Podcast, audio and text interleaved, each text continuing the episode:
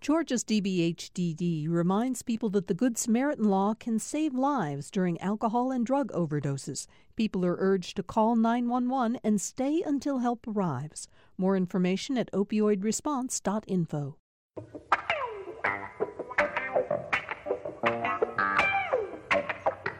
Thank you uh, for being with us again today for another political rewind. How are all of you doing uh, out there? I know that for many people, uh, we're in another day of self isolation, not getting out to uh, to work, working out of our houses, not seeing our friends and neighbors. So, I, are you all holding up okay? The longer this goes on, I think the more trying it can become for many people, especially with the news that uh, we still may be ahead of the curve on the virus and it may be uh, taking more of a toll in the days and weeks ahead. I, I would love to hear from you uh, about how your daily life is being affected by this. I, I'm a little slow in answering some of my email. I tried to answer a bunch of it this morning, but I'd like to hear from anybody who wants to tell me about their life right now. Just email me at b-n-i-g-u-t, bnigut at gpb.org, and I I really do want to hear from you, and I'll try my best to respond as quickly as I can. Uh, we've got a lot to talk about today, as we have every day during this emergency, and a great panel to discuss the news with. Uh, let me introduce everybody now. Greg Bluestein, uh, the AJC political reporter, is with us today, and as he is on most Wednesdays. Greg, how are you holding up? I'm holding up. Yesterday was a little bit rougher than with the kids, at least than normal, but uh, we're we're we're yeah. hanging in there. Well, we're glad you could join us today, and I'm sure your daughters are are uh, giving you all you can handle right about now. They are doing that. Doc, Dr. Andra Gillespie, Emory University political science professor, is with us as well today. Andra, how are things going for you? Are you able to teach classes by remote? Oh, yeah, I'm teaching on Zoom. So it seems like it's working out. I'm having trouble figuring out how to post a video of lectures, even though the audio is fine. But uh, yeah. my students and I are managing. Good, good. Glad to hear that. Um, we're also joined by political science professor Amy Steigerwalt of Georgia State University. Amy, you too, are you teaching? Um, sort of. So I had the interns at the Capitol who obviously are not at the Capitol anymore, but they've all got to work on a long term paper project. So it's a bit less of the kind of day to day that Andra has to deal with. Um, but thankfully, everybody seems to be doing okay and everybody's adjusting to the new normal. Good. Glad to hear that. And we're also joined today by Heath Garrett, Republican strategist and government relations uh, expert. Heath, you're somewhere up in Marietta, I assume, and I'm looking at you on our FaceTime live group chat, and I think you're sitting in a Brumby rocker. Bill, I am you know, the oldest manufactured product in the state of Georgia since 1875. The uh, and uh, we're we're holding in in Cobb County and Marietta, and all my elected officials, uh, clients are obviously, as you know, uh, very busy trying to uh, do everything they can to help with the situation, and then all of our other clients are trying to keep businesses operating in this uh, crazy time. All right. Well, we should say, by the way, uh, you, the Brumby family is part of your family now too. So the rocker is very important to your life. Um, hey, Tom Faust and Jake, uh, I am hearing my own voice coming back to me about a second or so later. I can keep doing the show that way, but if you guys can fix that, it would make a little easier for me to focus. All right, let's talk about the big news that, that we have uh, today in Georgia. As of 7 o'clock last night, the state reports they have uh, 1,097 confirmed cases of the virus. That's up 297 cases in just the last day. Unfortunately, 38 deaths. That's 12 additional deaths just in the last day. 361 people have been hospitalized. That's a new figure that the state is reporting to us.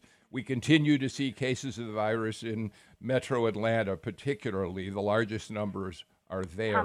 Uh, but of course, we're seeing it in counties around the state. Um, and um, we're seeing that there are any number of municipalities across the state that are starting to act on the Georgia Municipal Association's request that they issue uh, uh, shelter in place or, or at least uh, restrictions in their community for operating business as usual and declare states of emergency. Decatur, Sandy Springs, Marietta, uh, the county of Cobb, Smyrna, Kennesaw, Lilburn, Peachtree, Corners, and many others. One other really interesting note. Um, we reported the other day that Joe Rogers, the uh, chairman of uh, Waffle House, uh, had uh, said in a piece in the uh, Atlanta Journal that he thought that the state and the country were overreacting to the virus and that businesses should not be closed down. He did not want to close Waffle Houses. Well, uh, we now learn that Waffle House has closed 365 locations across the Southeast, Midwest, and the Northeast. So uh, I think clearly the situation has been changing pretty rapidly. All right. Um, Greg Bluestein, uh, let's start with. Oh, let me one other note, and then and then I'll get to you, Greg. Um, tomorrow night, the governor and uh, members of his administration are doing a special town meeting. It's going to be carried statewide. GPB TV and radio will carry it, so will other TV and radio stations. The governor's part of it, Kathleen Toomey, the commissioner of public health, uh, Keisha Lance Bottoms, the mayor of Atlanta, uh, the GEMA, GEMA head, Homer Bryson, insurance and fire commissioner John King will be part of it. And I'm really happy to say that our own Patricia Murphy is going to be part of the team that is uh, talking to the state officials. So that's 8 o'clock tomorrow night on GPB Radio and on GPB TV. I think right. that is so uh, cool. Greg Bill, Bluestein. I think it's Tell so me neat. what you mean by I that, just, Greg. Yeah, I was just asked to write a story about that, like as we were get, getting ready to air. So I just published a story about that. But it's neat seeing how all the me- me- major Metro Atlanta stations, as well as GPB, are getting together to, to, to host this. You know, it's a very competitive market, and it's neat to see how how, how the stations are working together to get this crucial information to, to Georgia to Georgians. And Governor Kemp will be in one Yeah. studio, and Kathleen Toomey will be in another, and there'll be other officials of the GPB. It's really it's really neat. Um, I just literally got the details about it um, hammered down just a few minutes ago, and it's cool to see. Yeah, okay, that's going to be interesting to watch that whole thing. But as long as we're talking about that, Greg, um, the governor continues to uh, resist the calls that many other states have already taken up, which is to really shut things down in Georgia. He continues to make suggestions for how various communities might want to react, but he simply will not take a statewide action to uh, tell businesses that it's time for them to shut down, uh, to declare uh, that uh, we just can't continue doing business as usual. We've asked the governor's people why he resists that. They say that they're following the advice of the CDC and other public health officials. You actually finally talked to the governor in an interview with him. Tell us what he told you about that. Yeah, he. I asked him the same question you just mentioned. Who who specifically is giving you this advice? And he's, he he he rattled off a, a long list of, of of of names from Kathleen Toomey, the head of the public health department, all the way to to you know White House task force, um, coronavirus task force officials. But um, essentially, he is he is concerned about the economic impact. He's concerned that uh, that that people won't be made whole by any sort of stimulus that, that, that might pass today, and that uh, you know decade what he said decades of, of work for for some folks, especially in rural areas where the virus hasn't hit hard yet, or that we don't know if it's hit hard yet because of limited testing, um, would go up in smoke, um, you know, in a matter of, uh, of days or weeks. Um, so he said he still has quivers in his uh, arrows in his quiver. He's, he did not rule it out. He said that's still an option. But I th- it sounds like he wants he he, he wants to put teeth behind uh, his urging. Um, he had urged for a long time for for churches to to hold online services and for businesses, non-essential businesses to shut down and for people to stay home from work. And this sort of gave this public health department the the ability, the authority to shut down businesses that aren't practicing this. Of course, to many many critics, including public health experts, this does not go anywhere near far enough. Andra, uh, it, it feels to me like what we're talking about here is a more traditional Republican response to dealing with uh, government issues, and that is uh, Republicans tend to not like to see uh, uh, top to bottom kind of orders being carried out. They prefer local jurisdictions to take actions on their own in the same way the federal Republicans and federal government want states to uh, have some control. Do you see it that way? I don't see it as much as a partisan issue. Um, as much as I'm thinking about the management issue. And so I want to acknowledge that the challenge here is real, that there really is a tension between being a good steward of the economy and being a good steward of public health. Um, but at the end of the day, I think the question is going to be is the governor taking a big risk? So you've had the epidemiologists who have come out and say, shut down the state, it will flatten the curve faster. If he waits until he's seeing these exponential increases um, in the number of cases or in the number of deaths, then yeah, he can make the the case to shut it down but the state would have to shut down longer than if he did it earlier. And I think that that's the problem. And then also, if it looks like uh, government is catering to business and not to public health, it has the risk of looking very craven and very greedy, even though there are legitimate concerns about people losing their jobs and businesses being permanently affected by the losses that they're going to incur here. So, you know, I think at the end of the day, I would err on the side of preserving people's health because that gives people a fighting chance to rebuild their business on the on the back end of this. Uh, Bill Heath, uh, Andre, uh, yeah. Yeah, no, look, I, I don't think that these two things are mutually exclusive, and I think that the governor, I think that Fauci uh, spoke to this over the last couple of days as well. Uh, you don't have to, uh, you know, break the economy in order to bend the curve, and I think that's what Governor Kemp and the president and a number of people are focusing on. What they're focused on is a precision oriented, and we can tier this. There's nothing that prevents uh, the the governor of New York for taking greater precautions in the dense areas around New York City that are different than the uh, uh, uh, efforts that are going to be taken in rural New York. And I always like to say, you know, that what we need, what epidemiologists are actually saying is what we need to do in the super dense populations like New York San Francisco, LA, even in New Orleans because of the crowds that they had, maybe even in Miami, is very different than what you do in Manhattan is what in New York is what you is very different than what you do in Manhattan, Kansas, right? And so we need a tiered system of how we go about it. And I think that's where the president and the Governor Kemps of the world are going. Um, and so I do think that there's a, a, a yes, it's the simplest thing to do to say shut everything down all at once everywhere, but that may not be the most precise way. And surely with big data and with all of the uh, intelligent uh, processes we have in place today, we can have tiers.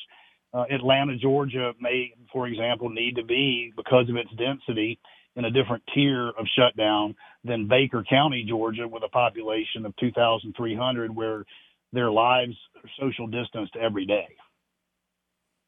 Amy, let me get you in here, and then Andre, I know you want to weigh in as well. But Amy, it is interesting though that the Georgia Municipal Association, which represents like 538 municipalities, jurisdictions, they issued an order telling, or not an order, but they recommended that the members of their organization basically shut down in a way that the governor hasn't done. And and I mean, I think some will interpret that as something of a rebuke to the governor. And if not that, at least they're saying we think somebody better step up here, Amy. Yes, and I I should probably say in all transparency that did we lose you, Amy? No, I'm here. Can you hear me? Andra, why don't you go ahead? We'll try to reestablish with Amy. Um, I mean, I think the thing that I would say, kind of in response to Heath with respect to rural Georgia, is one, the infrastructure isn't there to be able to, you know, really equip and treat people, right? In part because we've been dealing sort of with the crisis of the closure of rural hospitals.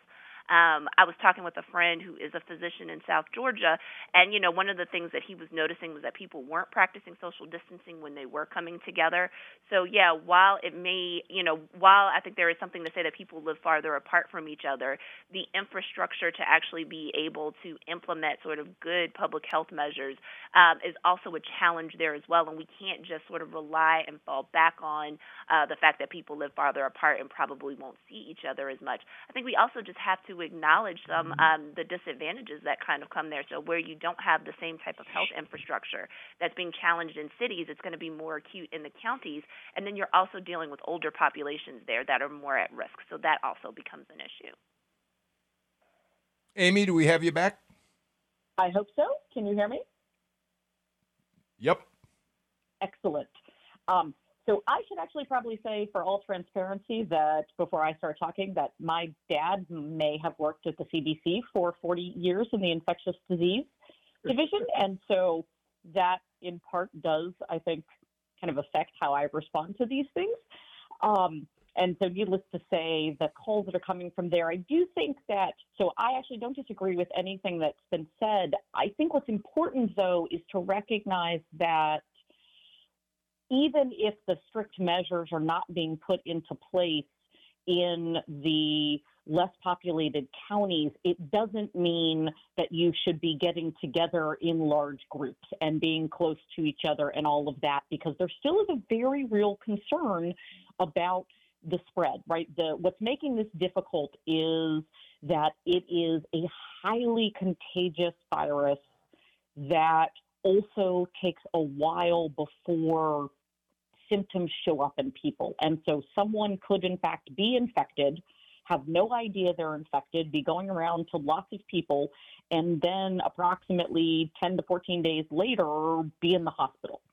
And in that time, they've done all the things that they have normally been doing. And so I think part of the issue is recognizing that even if we don't say you have to work at home, we have to shut down all of the businesses, it doesn't mean, therefore, things are normal.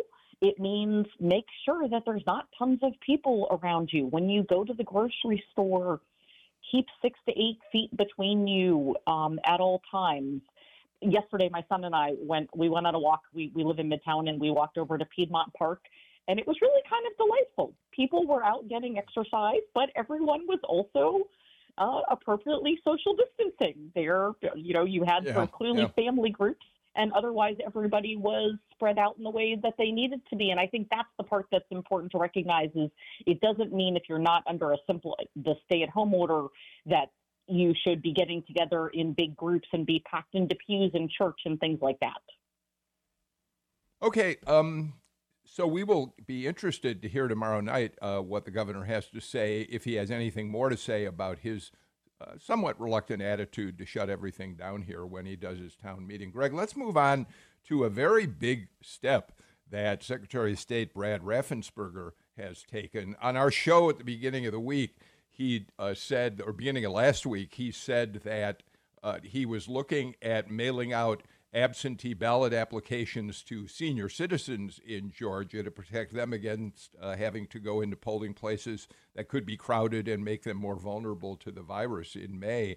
But now we have learned, as he suggested he might be doing on our show, that the Secretary of State is going to send out absentee ballot requests to all 6.9 million active voters in the state so people can vote by absentee ballot uh, rather than go into polling places for the May 19th primary. Greg, that is the beginning of what could be an enormous shift in how the citizens of Georgia see voting here. You're exactly right. The, the, this absentee voting effort, remember, these are, these, just as you mentioned, these are request forms. They're not necessarily ballots, but these will allow Georgians to decide on their choices for president and other elected offices from home without having to visit in person voting locations where the virus can more easily spread. And it's another example of this kind of remarkable compromise between the Secretary of State's office, Republican led by Republican Brad Raffensperger, and the Democratic, Democratic Party of Georgia, which has often been at odds. They've also been at odds with each other over a series of litigation stemming from the 2018 election. Well, they've managed to forge two compromises, two major compromises in the last week or so.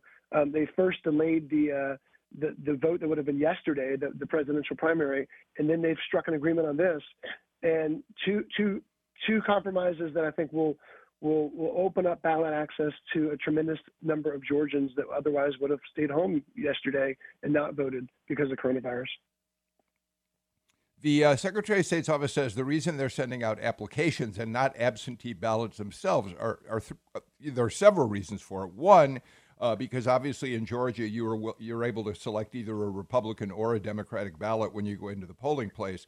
And and so, uh, if they had to send out separate Republican and Democratic absentee ballots, it would really exponentially increase their cost. So that, in and of itself, seems to be a pretty good reason why you just tell people uh, you'll get an application, respond by telling us whether you want a Republican or a Democratic ballot. These forms are supposed to be going into the mail uh, so that voters will start receiving them next week.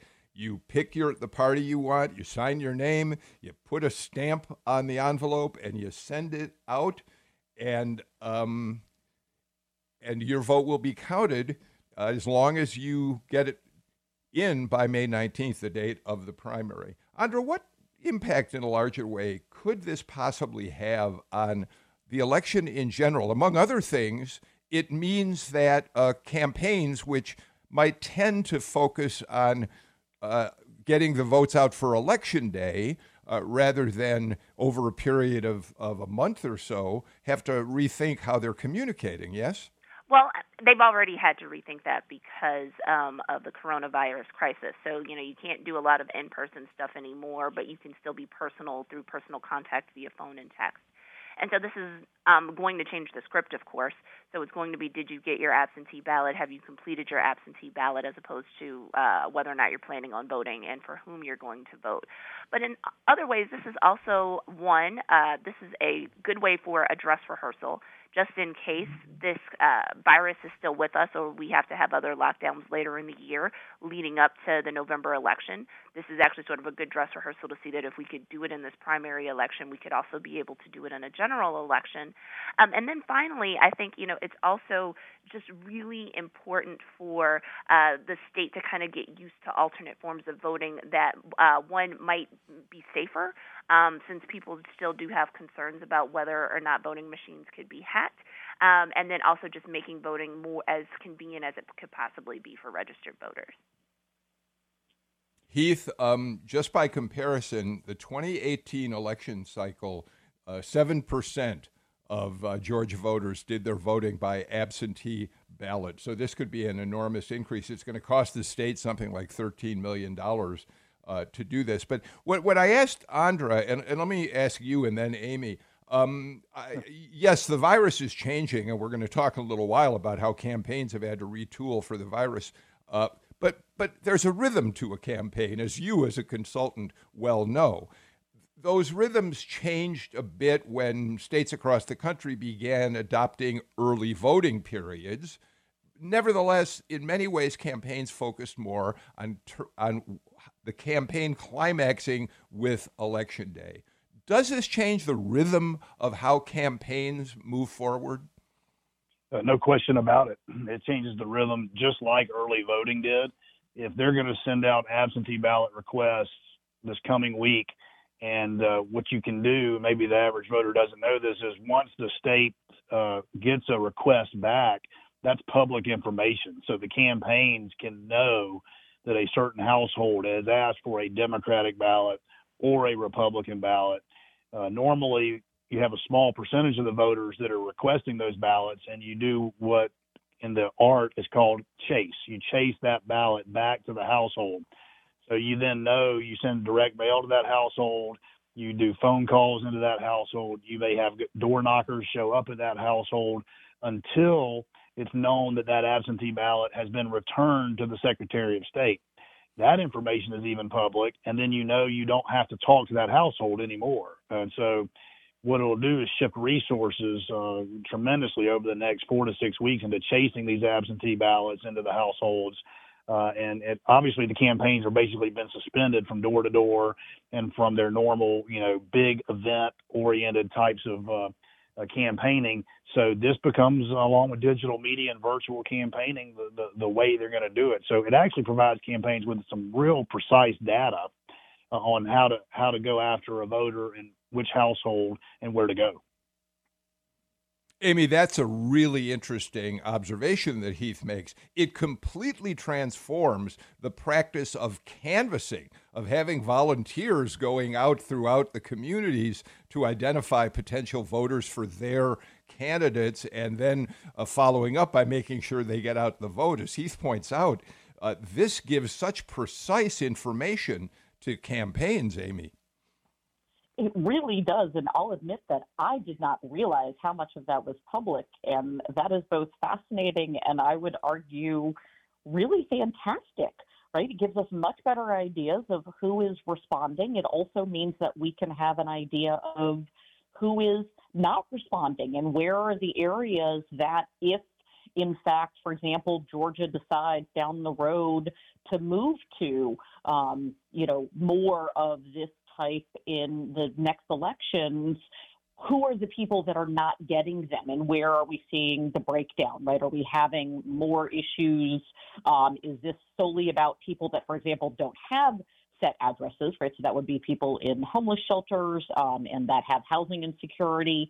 Um, are we seeing more issues of these types of ballot requests getting to people that are living in uh, multifamily homes or large apartment units as opposed to single family homes. And it also, I mean, as, as Heath noted, there's ways in which it really makes it a lot easier for the campaigns and sort of really positive ways to know who, in fact, do we need to um, devote resources to and what might be interesting.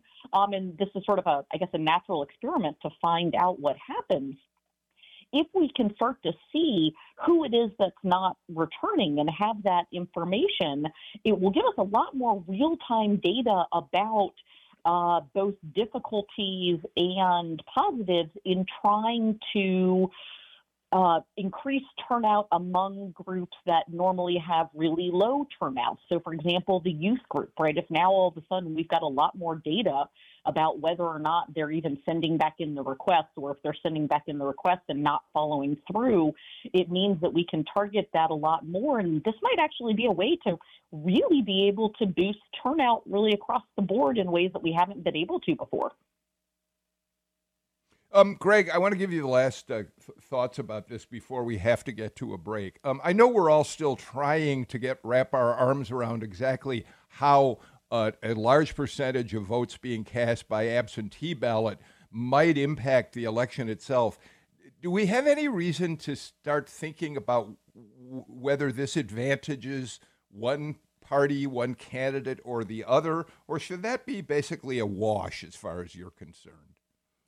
Not yet. I mean, I've talked to operatives from both parties who, who do believe it will be a wash, particularly in a primary, you know, when there's not a, uh, well, there are a few basically uh, head-to-head matchups between uh, candidates, but for the most part, it's going to be sectioned off from different parties. So um, we'll see if we see a tremendous uptick in votes from either of either side of the line. Um, I think it's too early to tell, but this could also, you know, pre- pre- preface a, a, larger, broader shift in November. This could remind voters that they've always yeah. had this option. Um, Georgia's allowed this since 2005, but just 7% of voters uh, voted by mail in the 2018 midterm. So.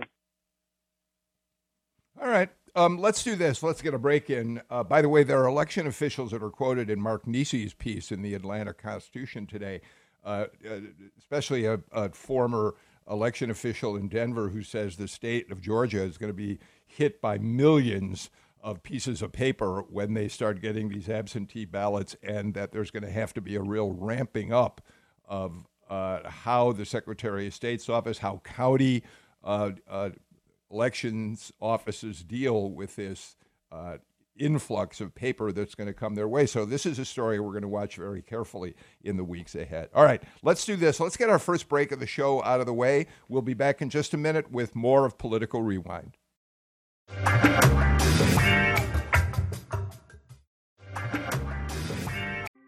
Thanks for listening to Political Rewind. If you like this show, you'll also like Georgia Today. It's a daily podcast from GPB News, bringing you compelling stories and in depth reporting that you won't hear anywhere else. Join me, Peter Biello, for this quick and convenient way to get the best of GPB News' extensive coverage of the topics that matter to you, delivered directly to your device every weekday afternoon.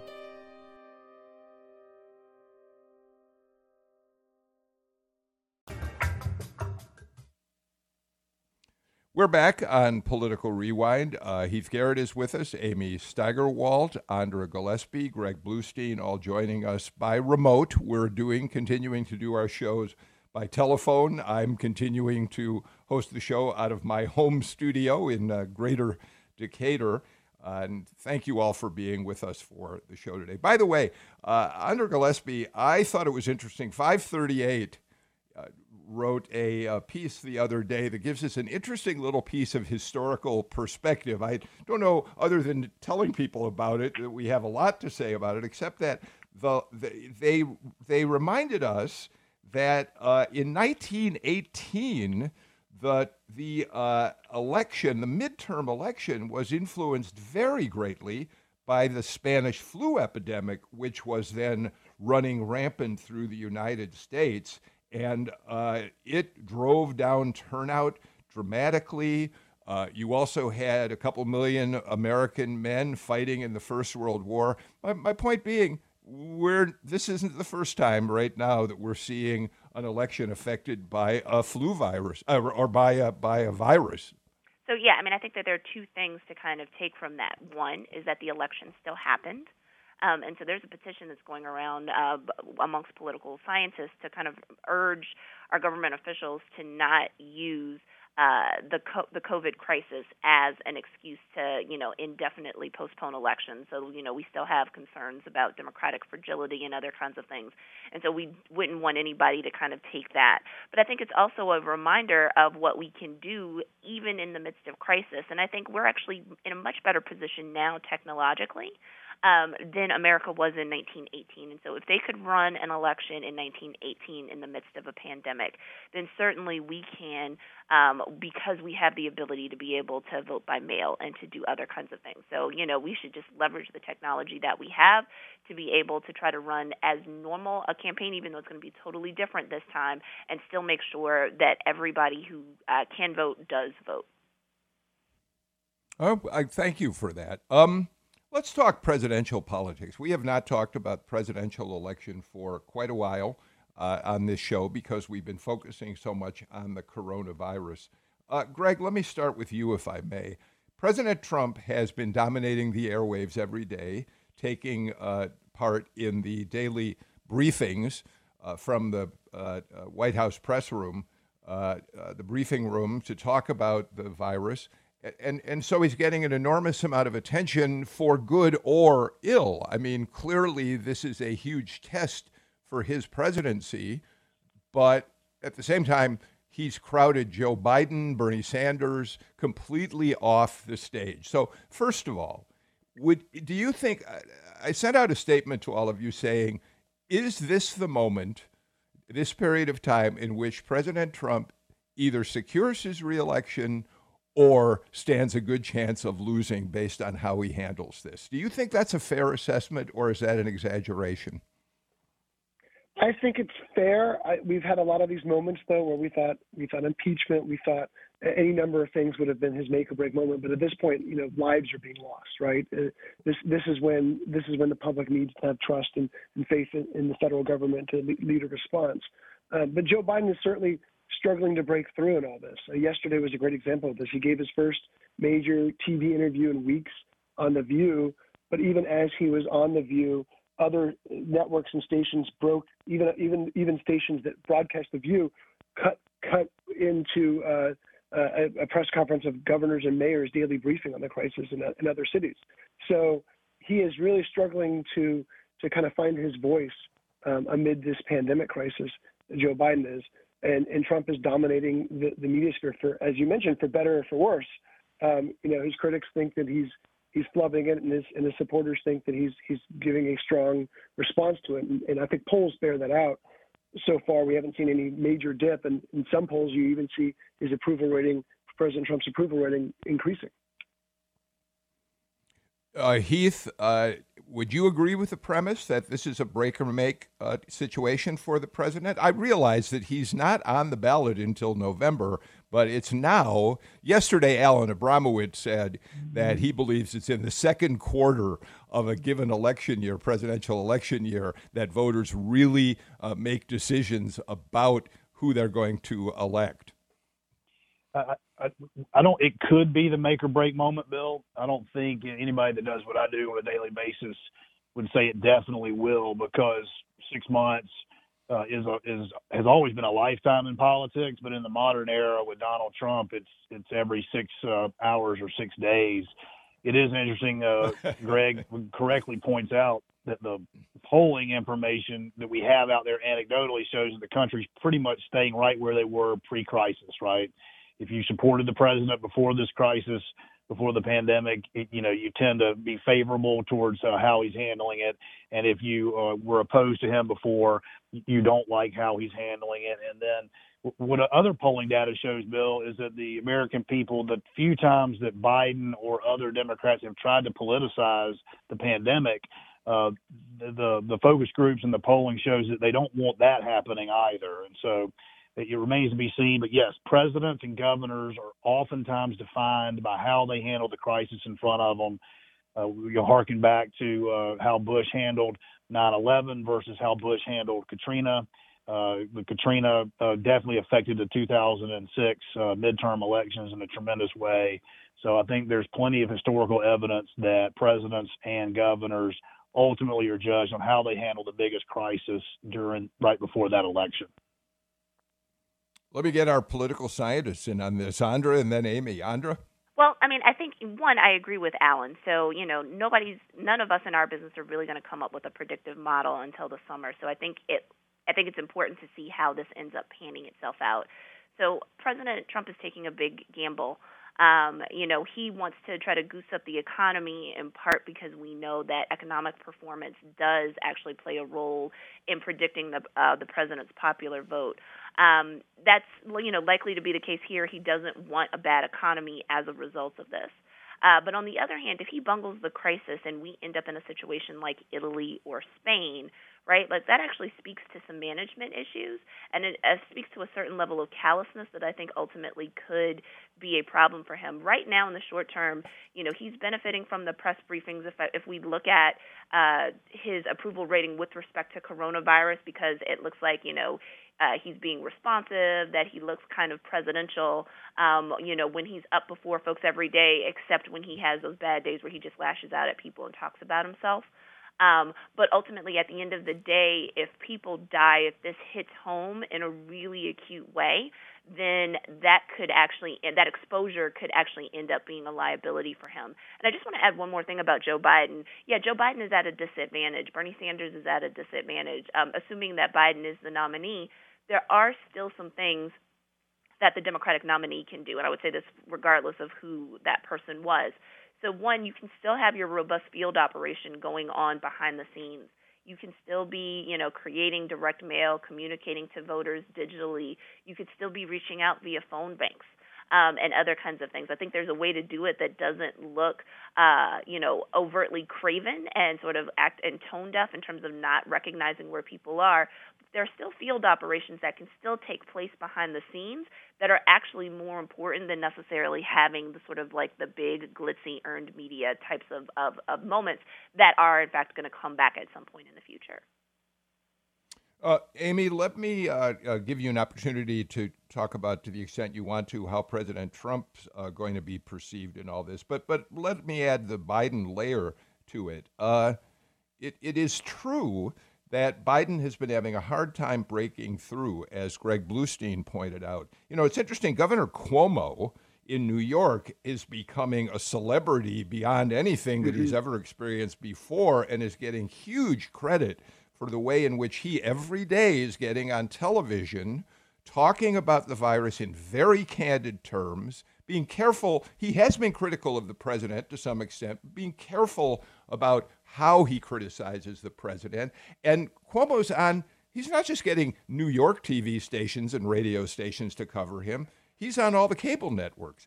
Biden cannot seem to find a way to break through in that way. And, and this does feel like a moment when uh, his supporters would want to see him show what kind of leadership he can exert, Amy.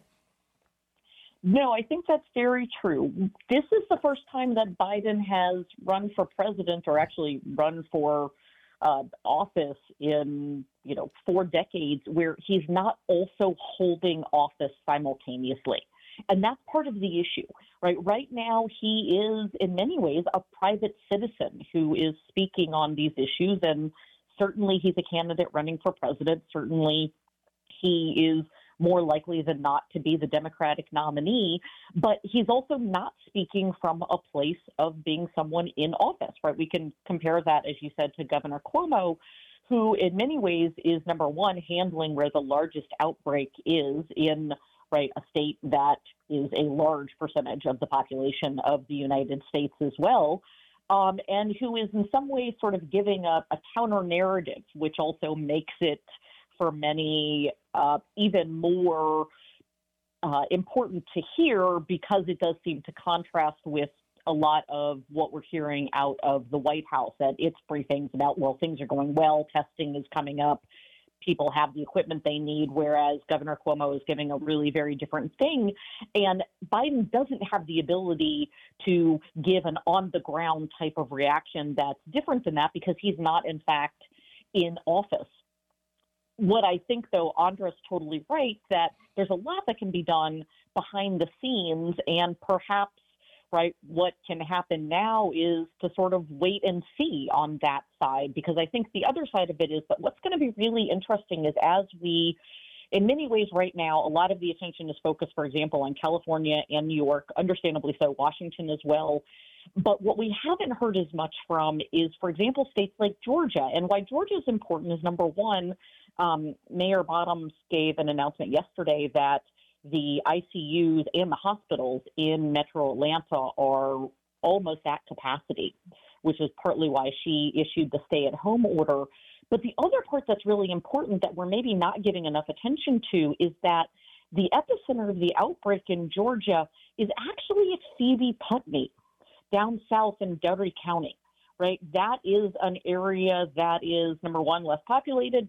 It is definitely more of an area that generally votes for President Trump and where you would sort of see the bastion of that support. And I think it's going to be that one of the things that's going to happen is how this narrative starts to shift as we see more and more of the hotspots coming out, unfortunately, in areas that are not your kind of urban centers, but rather areas like Dougherty County, um, Bartow County, where there appears to be some issues popping up, uh, other places around the country where uh, we have that, and how that then starts to shift the narrative again. I mean, I think for everybody, it's trying to figure out how to respond, but I do think for Biden, I mean, again, he's not in office, and this is a weird position for him because it's the first time in what four decades, I think, that he hasn't responded from the perspective of being someone who is currently in office and getting these briefings, you know, as a part of his normal job and having a way in some level to get the attention due to that as well as being the candidate for president. Okay, let's um uh, thank you for that Amy. I've got to get our final break of the show in. We're really getting down to the last minutes of the show. So let's do that when we come back. Uh, maybe a little more of Biden and then want to talk about a, uh, a new study from a progressive organization uh, led by women that suggests that uh, their research shows them Stacey Abrams would actually absolutely be Joe Biden's best choice for VP. We'll do all that after these messages.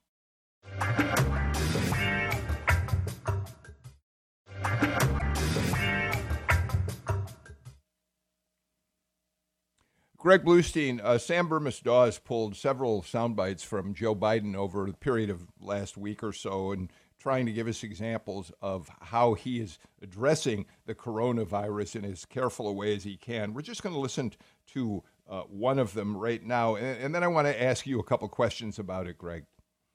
This is not about what your party is. It's about getting through this. And the American people don't want us in a political fight, and I want no part of a political fight either. But when the president says things that, in fact, turn out not to be accurate, we should not say you're lying. We should say, Mr. President, that's not the fact. Here's the deal. So uh, that was Biden, Greg, on The View yesterday. Here's Um, I I think all what Amy and Andra have had to say about the the ability of the campaign to continue doing outreach work through social media or whatever makes perfect sense to me.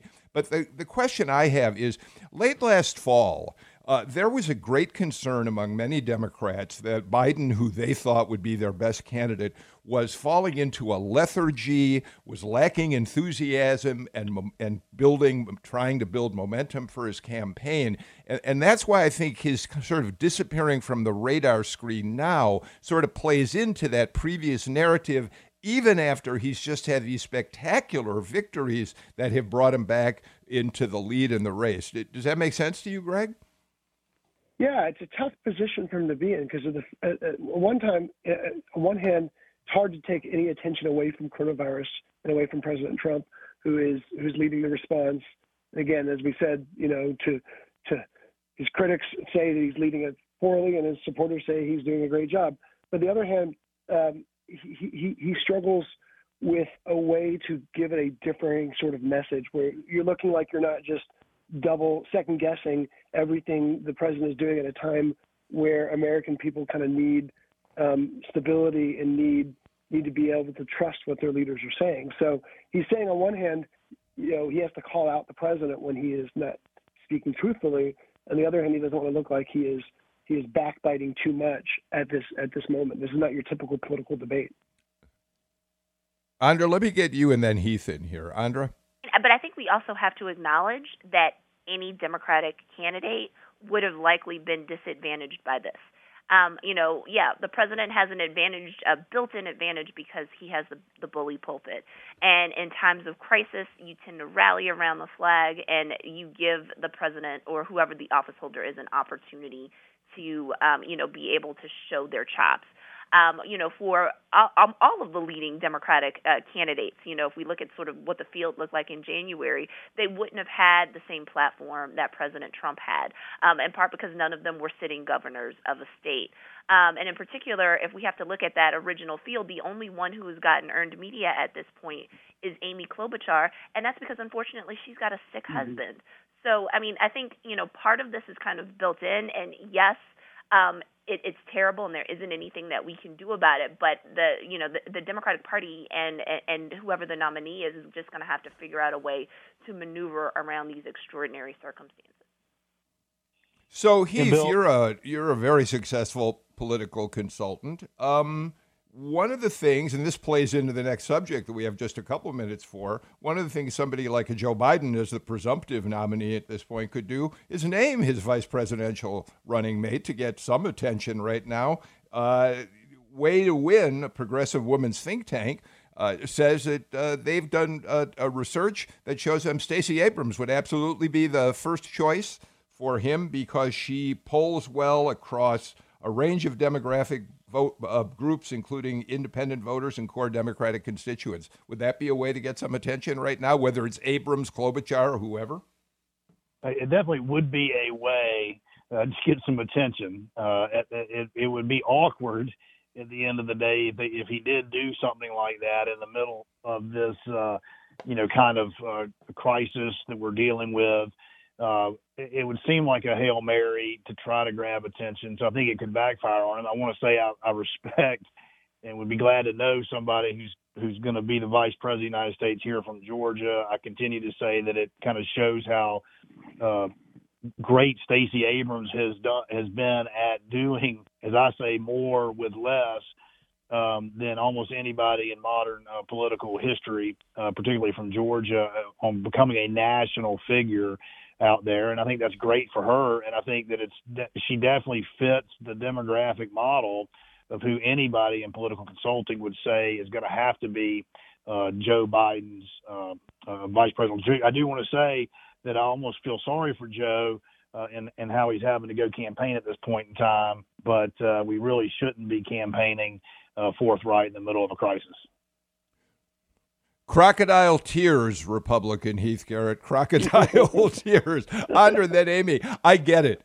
You know, Heath makes an, an important point. You can't grandstand at a moment like this. And uh, when I suggest is this a time to name your vice presidential candidate, the reality is you're kind of paralyzed. You cannot do anything uh, dramatic. yeah, I mean the optics I think are really tacky um, at this point. Um, and I say this, you know, living in the same neighborhood as Stacey, and my room that, that I'm in right now is actually sort of facing in the direction of I know where she lives, and um, you know, the, the, the other bad point about this is is that you can't have the rollout right now, in part because the crisis is dominating the news cycle. So while you know it might infuse life in, into the campaign, this is just really not the right time to do this. I will say though about I'm not surprised by the results that would suggest that Stacey is the strongest candidate. Um, I would say that this is something that I said on the show a long time ago, and for all the reasons that Way to Win pointed out, that she's somebody who can be a bridge across different ideological and generational camps. So, you know, I you know, it's it's not a surprise to me that she would emerge as somebody who would be on the short list. Amy, I got. Uh, we're running fast out of time. Give me uh, about thirty seconds of your thinking on what Biden can or is is it paralyzed in not being able to do. Um, I actually am having the thought as we keep talking about this that it's much like with the primaries when early on we were saying, you know, oh, what do we do? And I know I was a bit of a, you know, beating a dead horse of, well, it's really early on it's really early on. I think that right now we get through what's going on here. It's going to be a rough month or two as we try to figure out what's going on in the United States. Um, and then there's going to be plenty of time for campaigning, for rolling out who uh, the vice presidential pick is on the Democratic side, and for head to head competition. Amy, I got to uh, jump in on it uh, because we're running out of time. Uh, Heath Garrett, Andra Gillespie, Amy Steigerwalt, Greg Bluestein, loved having you here. By the way, real quick note I just got an email from a listener who said that when I called this Spanish flu in 1918, I was being as culturally biased as Trump calling it Asian uh, virus uh, because it was actually a, a, flu that probably originated in Kansas, not Spain. The fact of the matter is, we do continue to call it that, and I'm certainly not trying to be culturally insensitive. In any case, that's it for Political Rewind today. We'll be back with you again tomorrow for more. Please, everybody, take it easy today. See you tomorrow.